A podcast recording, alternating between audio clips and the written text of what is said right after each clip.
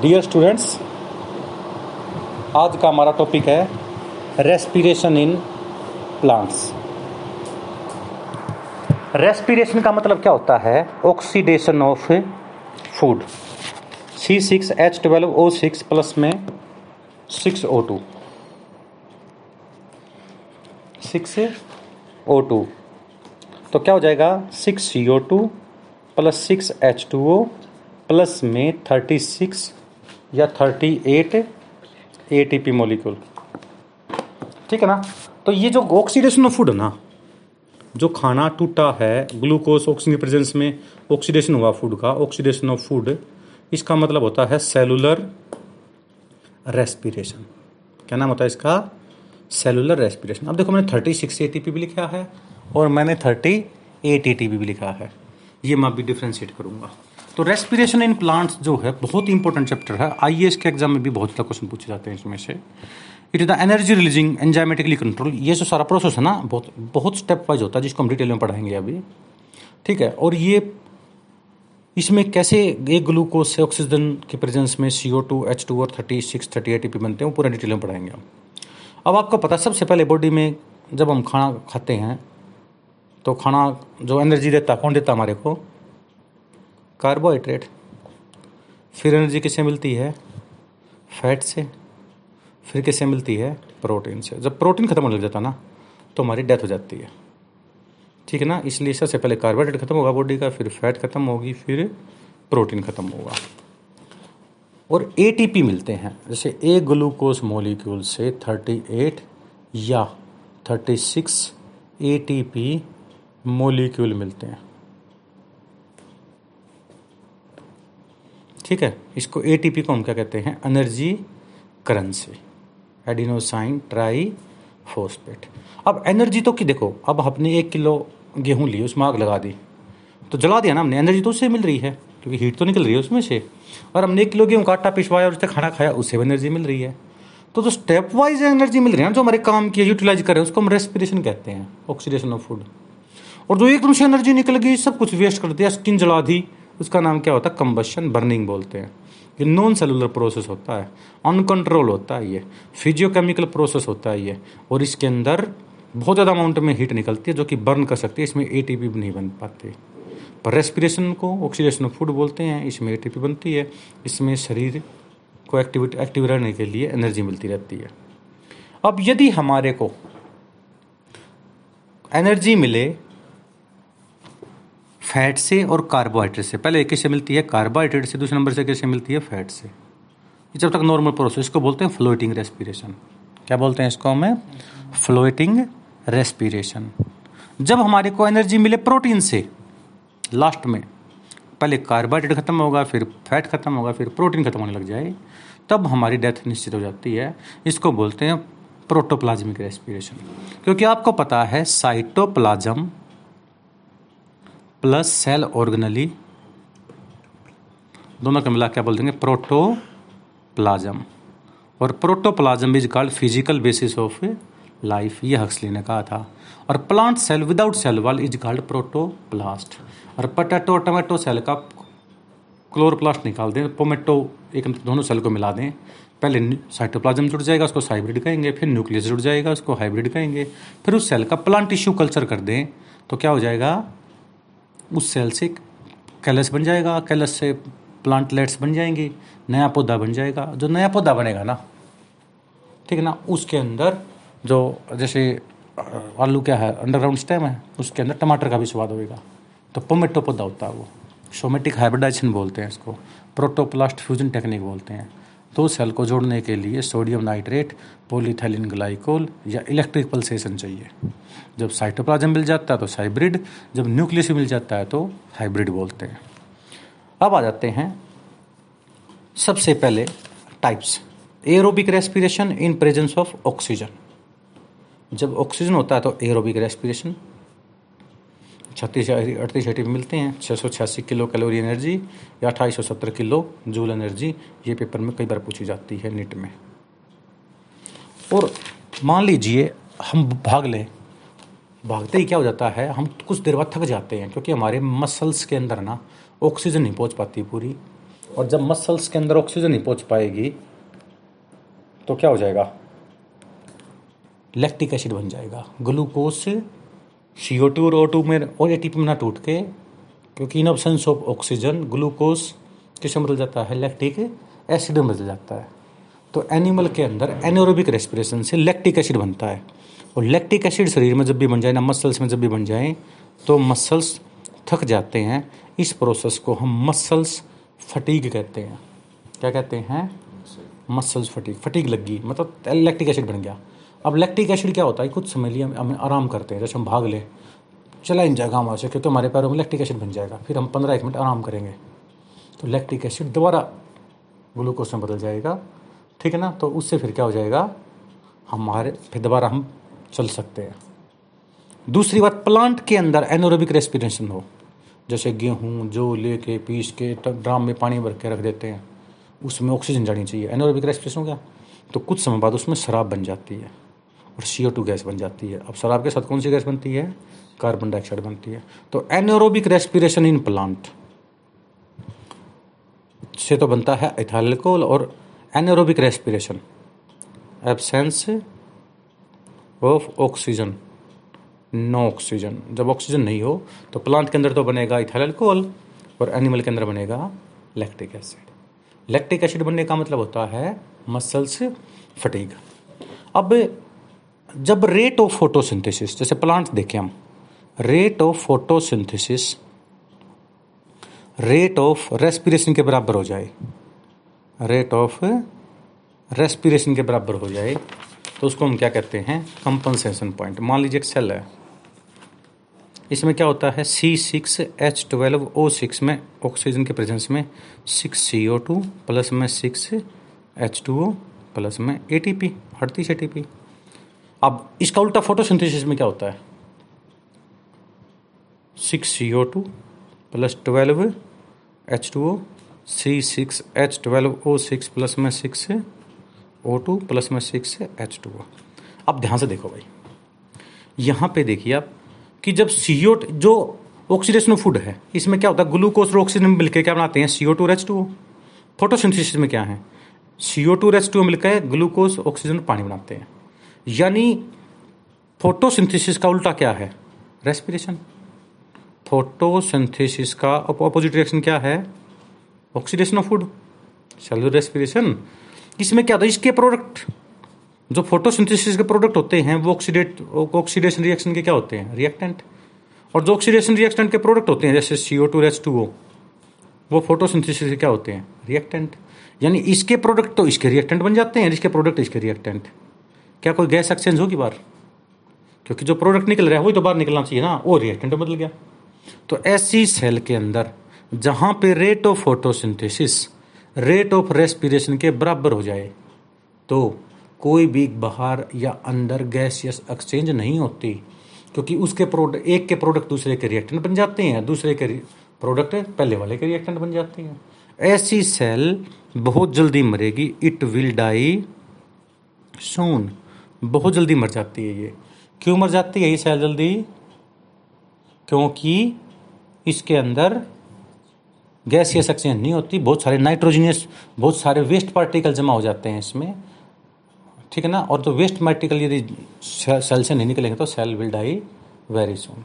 तो compensation point ये कह रखा जब rate of photosynthesis, rate of respiration के बराबर हो जाए तो कोई भी गैस या एक्सचेंज नहीं होती। अब देखिए लाइट कंपनसेशन पॉइंट 2.5 से लेकर 100 फिट कैंडल्स, लाइट की इंटेंसिटी मापते हैं इसमें फॉर शेडो प्लांट जो छाया में पाए जाते हैं 100 से 400 फीट कैंडल्स सन प्लांट के अंदर होती है। इसके अंदर क्या होता है भाई? Rate of photosynthesis rate of respiration के बराबर हो जाता है इस पर्टिकुलर लाइट पे। धूप वाले पौधों में तो 100 से 400 फीट कैंडल्स और छाया वाले पौधों में ढाई से 100 फीट कैंडल्स। इसी तरह कार्बन डाइऑक्साइड पे भी। 25 से 100 पार्ट्स पर मिलियन है ना carbon dioxide C three plant में। और less than five parts per million हो सी फोर प्लांट में तो भी कंपनसेशन पॉइंट होता है। तो ये दो ही रीडिंग दे रखी हैं, ये याद करनी है। अब आता है भाई जिस पर कंपनसेशन पॉइंट पे कोई सेल काम करे तो वो सेल जल्दी मर जाती है, क्योंकि उसमें वेस्ट मटेरियल एक्यूमुलेट हो जाते हैं, वो निकल नहीं पाते। अब देखिए, एक होता है आई क्यू इंटेलिजेंट क्यूसेंट इसको बोलते हैं mental age upon real age into hundred एक है आर क्यू रेस्पिरेटरी क्वेश्चन जो चैप्टर में है। Volume of C O two upon volume of O two अब देखो volume of C O two कितना है? छ वॉल्यूम ऑफ़ ऑक्सीजन कितना है? छ तो छ बटा छ कितना आ गया? एक। यानी जब सबस्ट्रेट कार्बोहाइड्रेट है ग्लूकोज है ये।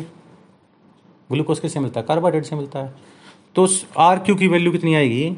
आर क्यू की वैल्यू कितनी होगी? C O two upon O two C O two भी सिक्स है।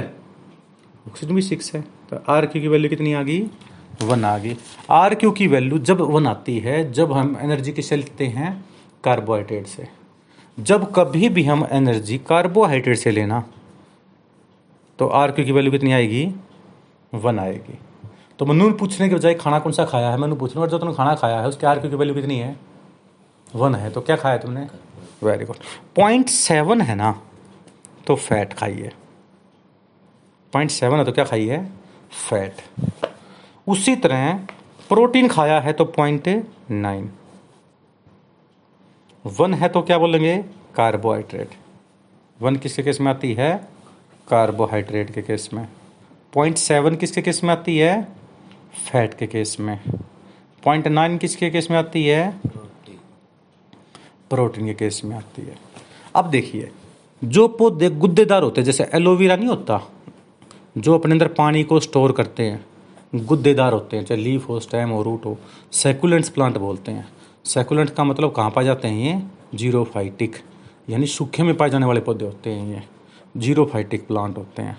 ये क्या काम करते हैं? अपने अंदर store the water for drastic condition जब पानी की कमी होती है तो उसमें अपना का ये स्टोर कर लेते हैं लिक्विड को। सेकुलेंट्स केस में आर क्यू की वैल्यू ज़ीरो होती है। सेकुलेंट्स के केस में आर क्यू की वैल्यू कितनी आ गई? ज़ीरो कार्बोनिक एसिड जितने भी कार्बोनिक एसिड होते हैं ऑर्गेनिक एसिड होते हैं, जैसे ये। ठीक है ना? ऑर्गेनिक जैसे oxalic acid malic acid succinic acid इन सब में आर क्यू की वैल्यू मोर देन वन होती है। कितनी होती है? More than one. किसके केस में? ऑर्गेनिक एसिड के केस में। और यदि एनियोरोबिक रेस्पिरेशन है, एनियोरोबिक का मतलब विदाउट ऑक्सीजन तो सीओ टू कितनी आएगी? दो। ऑक्सीजन ली नहीं तो किसी चीज़ को ज़ीरो से डिवाइड कर जाएगा तो क्या बन जाएगा? इन्फिनिटी बन जाएगा। तो आर क्यू की वैल्यू इन्फिनिटी बन जाती है एनियोरोबिक रेस्पिरेशन में। तो सबसे पहले what is R Q amount of C O two evolved upon volume of oxygen absorbed is called respiratory quotient respiratory quotient की वैल्यू वन होती है किसके केस में? कार्बोहाइड्रेट के केस में. पॉइंट सेवन होती है फैट के केस में. पॉइंट नाइन होती है प्रोटीन के केस में. सेकुलेंट्स के केस में कितनी आती है? ज़ीरो एनोरोबिक रेस्पिरेशन के केस में कितनी आती है? इन्फिनिटी और ऑर्गेनिक एसिड में कितनी आती है? मोर देन वन आपको ये याद करना रिएक्शन याद करने की ज़रूरत नहीं है। अब आते हैं भाई aerobic respiration in presence of oxygen सबसे पहले जो भी हम खाना खाते हैं कार्बोहाइड्रेट हम खाते हैं 500 ग्राम 90 ग्राम फैट खाते हैं और 80 नब्बे ग्राम प्रोटीन खाते हैं। ठीक है ना? आज दस बीस ऊपर नीचे कर लो, कोई फ़र्क नहीं पड़ता। तो ये जो चीज़ आती हैं एरोबिक रेस्पिरेशन में, सबसे पहले पोलीसेक्राइड स्टार्च ग्लाइकोजन सेलुलोज किस्म टूट जाते हैं। डाईसेक्राइड्स में। डाईसेक्राइड्स क्या होते हैं? Sucrose, maltose, lactose. लैक्टोज होता है दूध में, ग्लूकोज और गलेक्टोज। सुक्रोज होता है ग्लूकोज और फ्रक्टोज। और माल्टोज होता है glucose plus glucose. Disaccharides disaccharides हो जाते हैं मोनोसेक्राइड्स में। यानी ग्लूकोज, फ्रक्टोज, गलेक्टोज, जो ये बन गए तो आखिर में जो ग्लूकोज बनता है ना, आखिर में क्या बनता है? ग्लूकोज।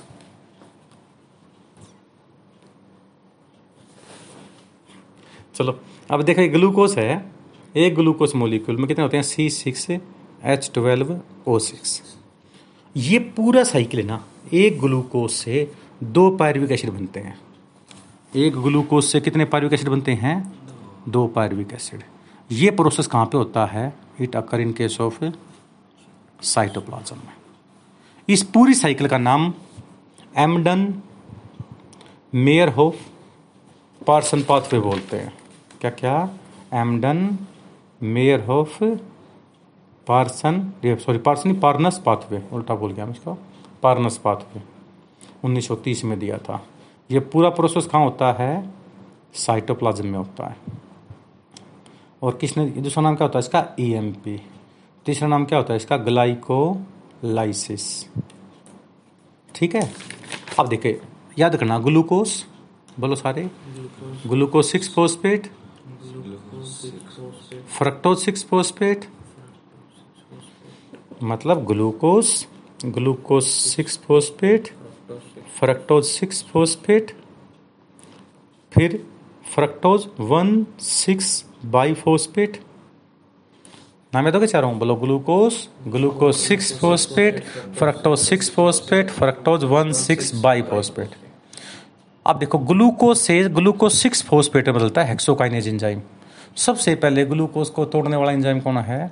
एक्सोकाइनेज क्या ज़रूरत पड़ती है एक्सोकाइनेज को काम करने के लिए रेडिकल मैग्नीशियम और ये ए टी पी चाहिए होती है। ए टी पी किसमें बदल गई? ए में।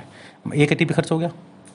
आगे जाके फिर देखो फ्रक्टोज सिक्स फोस्पेट से बन गया। Fructose one six diphosphate है ना? ये फोस्फो फ्रक्टेज का एंजाइम हो गया ए चाहिए मैग्नीशियम चाहिए। यहाँ भी एक एटीपी खर्च हो गया। कितने ए खर्च हो लिए? अब fructose one six bisphosphate देखो यहाँ तक इसमें भी छः कार्बन है। इसमें भी छः कार्बन है इसमें भी छः कार्बन है इसमें भी छः कार्बन है। अब छः कार्बन का कंपाउंड दो भागों में टूट गया। तीन कार्बन इसमें तीन कार्बन इसमें। छः कार्बन कंपाउंड तीन कार्बन इसमें टूट गए तीन कार्बन इसमें टूट गए। पहला बन गया डाई हाइड्रोक्सी एसीटोन फोस्पेट और ये बन गया ग्लाइशल डिहाइड थ्री फोस्पेट तीन कार्बन इसमें, तीन कार्बन इसमें। अब ये भी यही मोलिकुल बनाएगा, ये भी यही। इसलिए हम हर एक मोलिकुल एक बार लिख के आगे दो से मल्टीप्लाई करते हैं, बात तो वही है। या तो हम इसके नीचे भी एक बनाएँ दूसरे के नीचे भी बनाएँ, तीन तीन। या हम एक बना के और दो दो मोलिकुल दिख ले बात तो वही है। तो देखो glucose glucose six phosphate fructose six phosphate fructose one six bisphosphate molecule में छह कार्बन होते हैं, अब मोलिक्यूल टूट गए दो। Dihydroxyacetone phosphate glyceraldehyde three phosphate तीन तीन कार्बन। दोनों रिवर्सिबल हैं, एक दूसरे के ये अब इसे बनेगा one three bisphosphoglycerate three phosphoglycerate two phosphoglycerate देखो, वन थ्री बाई फोस्पोग्लाइसरेट एक हटा दो, थ्री फोस्पोग्लाइसरेट फिर एक हटा दो इसमें से। Two phosphoglycerate phosphoenol pyruvate phosphoenol pyruvate और वे बन गया पायरविक एसिड। तो अब इनके आगे तो दो से मल्टीप्लाई कर दिया मतलब दो दो मोलिकुल बने हैं। अब यहाँ देखिए, पहले एक एटीपी खर्च हो रहा है यहाँ पे। ग्लूकोज से ग्लूकोज सिक्स फोस्फेट बनता है, एक एटीपी खर्च हो गया। Fructose six phosphate fructose one six five phosphate बना, एक एटीपी यहाँ खर्च हो गया। दो माइनस एटीपी हो गए। अब लास्ट में देखो फोस्पोइनोल पायरवेट से जब पायरविक एसिड बनता है तो एक एटीपी बनता है। तो दो मोलिक्यूल हैं तो कितने एटीपी मिलेंगे? दो। उसी तरह वन थ्री बाई फोस्पोगलाइसरेट से थ्री फोस्पोगलाइसरेट बन रहा है जब। एक एटीपी फिर बन रहा है। मोलिकुल कितने हैं? दो दो तो कितने एटीपी बन गए? दो तो दो और दो कितने हो गए? चार। और दो खर्च हो रहे हैं। तो कितने डायरेक्ट एटीपी कितने बने भाई? नेट डायरेक्ट एटीपी कितने बन गए? दो। एटीपी बन कितने रहे थे? चार। खर्च कितने हो गए? बच गए कितने? दो। एटीपी अब देखिए ध्यान से भाई। चार एटीपी थे दो और दो चार। दो खर्च हो गए नेट कितने बन गए दो एटीपी डायरेक्ट बने हैं। दो ए टी पी किससे क्या बने हैं?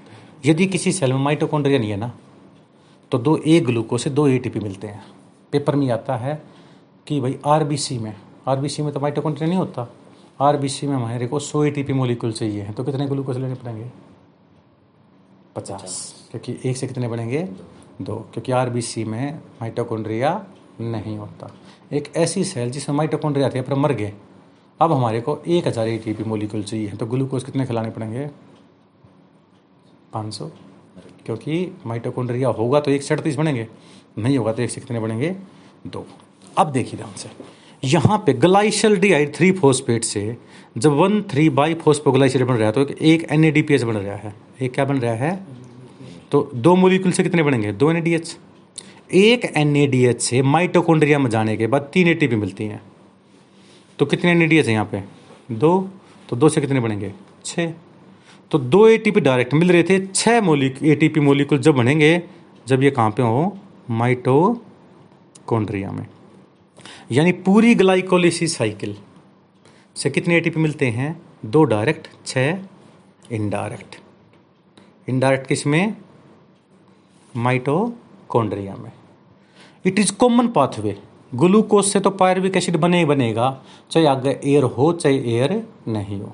इट इज़ कॉमन पाथवे भाई मान लीजिए यहाँ से आपको दिल्ली जाना है, हिसार जाना है तो यहाँ से रेलवे स्टेशन या बस स्टैंड जाओगे ना इट इज़ कॉमन पाथवे तो चाहे एयरोबिक रेस्पिरेशन होता हो, चाहे एनएरोबिक रेस्पिरेशन होना हो ग्लूकोज से पायरविक एसिड तो बने बनेगा। इसमें नेट मिला कि आपको? एक ग्लूकोज से दो तो पायरविक एसिड मिल गए। एक ग्लूकोज में छह कार्बन थे पायरविक एसिड में तीन कार्बन है। दो एटीपी डायरेक्ट मिल गए और छह N A T P indirect मिल गए दो एन ए डी एच से एक एन ए डी एच से कितने ए टी पी बनते हैं? तीन।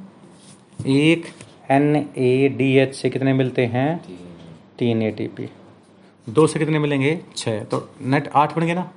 ये कॉमन पाथवे है एरोबिक के लिए एनोरोबिक के लिए। और इसको एमडन मेयर हो पारनस पाथवे भी कहते हैं। तीसरा नाम इसका ग्लाइकोलिसिस भी होता है। इसमें आठ ए मिलते हैं। छः इनडायरेक्ट दो डायरेक्ट छः दो कितने हो गए? आठ। अब, जो ये पायरविक एसिड ना एक ग्लूकोज से दो पायरविक एसिड बने। ये pyruvic acid matrix of mitochondria में चला जाएगा। किसमें चला जाएगा? ये मैट्रिक्स ऑफ़ माइटोकॉन्ड्रिया। याद है तुम्हारे को मैट्रिक्स क्या होता है? ये माइटोकॉन्ड्रिया है। या आउटर मेम्ब्रेन या इनर मेम्ब्रेन इनर मेम्ब्रेन अंदर साइड में फोल्ड होती है, इसको क्रिस्टा कहते हैं। इसमें ऑक्सीसोम प्रेजेंट होते हैं। क्या प्रेजेंट होते हैं इसमें? ऑक्सीसोम प्रेजेंट होते हैं। इसके अंदर अपने डीएनए होते हैं और सेवेंटी एस टाइप के राइबोसोम होते हैं। क्योंकि माइटोकॉन्ड्रिया और प्लास्टिड के अंदर अपना डीएनए होता है, अपने सेवेंटी एस टाइप के राइबोसोम होते हैं, इसलिए इसको सेमी ऑटोनोमस ऑर्गनली कहते हैं।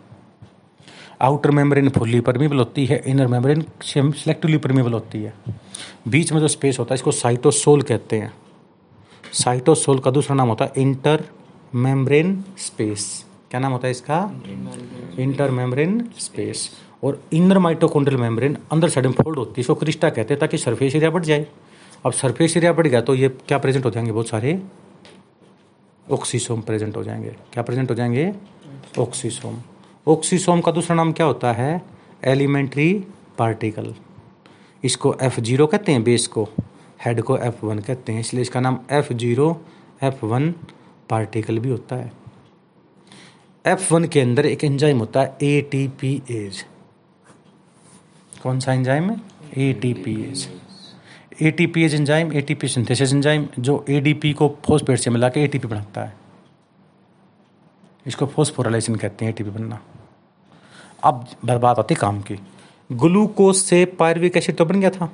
ये पायरविक एसिड किसमें आ गया? मैट्रिक्स ऑफ़ माइटोकॉन्ड्रिया में आ गया। ये मैट्रिक्स है।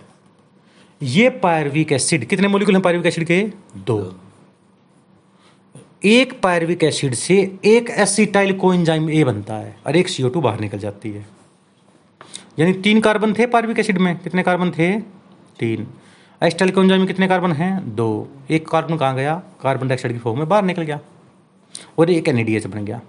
ये कोइंजाइम होते हैं N A D H nicotinamide di hydrogen अब पायरविक एसिड कितने हैं? दो। तो हर एक मोलिकुल को दो से मल्टीप्लाई कर दें।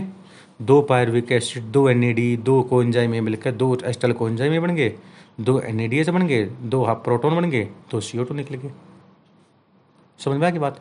एसिटाइल कोइंजाइम का बनना किससे? पायरविक एसिड से। इसको बोलते हैं oxidative decarboxylation why it is called oxidative because it occur when oxygen is present decarboxylation क्यों बोलते हैं? डी का मतलब निकल जाना। कार्बोक्सिलेशन का मतलब कार्बन किसमें से निकला कार्बन पायरवेट में जो तीन कार्बन थे, उसमें से एक सीओ टू बाहर निकल गई। और क्या बच गया? एसिटाइल को एंजाइम ए तीन कार्बन जगह कितने कार्बन बन गए? बच गए। दो कार्बन इसलिए इस टाइप का नाम क्या हो गया? ऑक्सीडेटिव डी कार्बोक्सिलेशन कहाँ होता है ये? मैट्रिक्स ऑफ़ माइटोकॉन्ड्रिया अब इस पायरविक एसिड से एसिटाइल कोएंजाइम बन गया। ये एक एसिटाइल कोएंजाइम एक बार घूमता है, और दो एसिटाइल कोएंजाइम कितनी बार घूमेंगे? दो बार घूमेंगे। तो जो ये दूसरी साइकिल होती है, इसको बोलते हैं citric acid cycle Krebs cycle tricarboxylic acid cycle ठीक है ना? सिट्रिक एसिड साइकिल तीन नाम है। क्या क्या? क्रैब साइकिल क्योंकि हैंस क्रैब ने ढूंढी थी। कहाँ होती है ये? मैट्रिक्स ऑफ़ माइटोकॉन्ड्रिया में होती है। ऑक्सीडेटिव डिकार्बोक्सिलेशन में कहाँ हुआ था? मैट्रिक्स ऑफ़ माइटोकॉन्ड्रिया में। आज का लास्ट टॉपिक लास्ट टॉपिक है ये। इसके बाद दिक्कत नहीं आएगी आपको। देखिए glucose glucose six phosphate fructose six phosphate, fructose one six bisphosphate dihydroxyacetone phosphate, glyceraldehyde three phosphate, one three bisphosphoglycerate three phosphoglycerate, two phosphoglycerate, phosphoenol pyruvate, pyruvic acid. ये pyruvic acid matrix of mitochondria से सीधा किसमें आ गया? Sorry cytoplasm से किसमें आ गया? मैट्रिक्स ऑफ़ माइटोकॉन्ड्रिया में।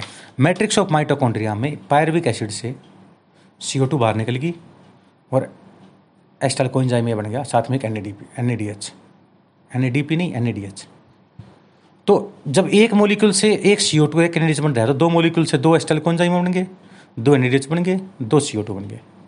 इस टाइप का नाम होता है ऑक्सीडेटिव डिकार्बोक्सिलेशन अब एक फार्मूला याद रख लो C C I O alpha C C I O alpha S S F M O क्या याद रखोगे?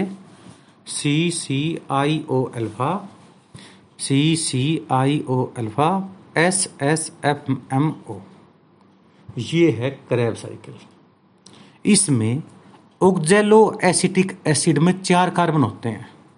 ओक्जेलो एसिटिक एसिड में कितने कार्बन होते हैं? चार। और एसिटाइल कोएंजाइम में कितने हैं? दो।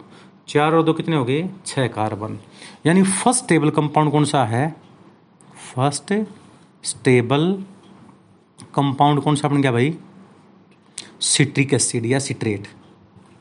सिट्रिक एसिड या सिट्रेट। सिट्रिक एसिड के अंदर तीन कार्बोक्सिलिक ग्रुप होते हैं C O O H carboxylic group का फार्मूला क्या होता है? कार्बोक्सिलिक ग्रुप कहते हैं ना इसको?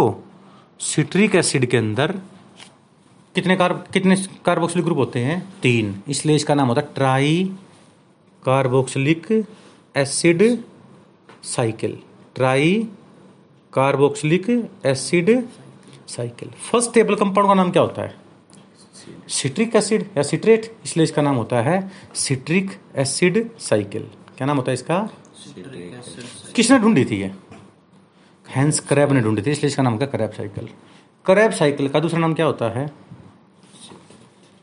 Tricarboxylic acid cycle. तीसरा नाम citric acid cycle. Citric acid cycle क्यों कहते हैं इसको? क्योंकि फ़र्स्ट टेबल कंपाउंड क्या है?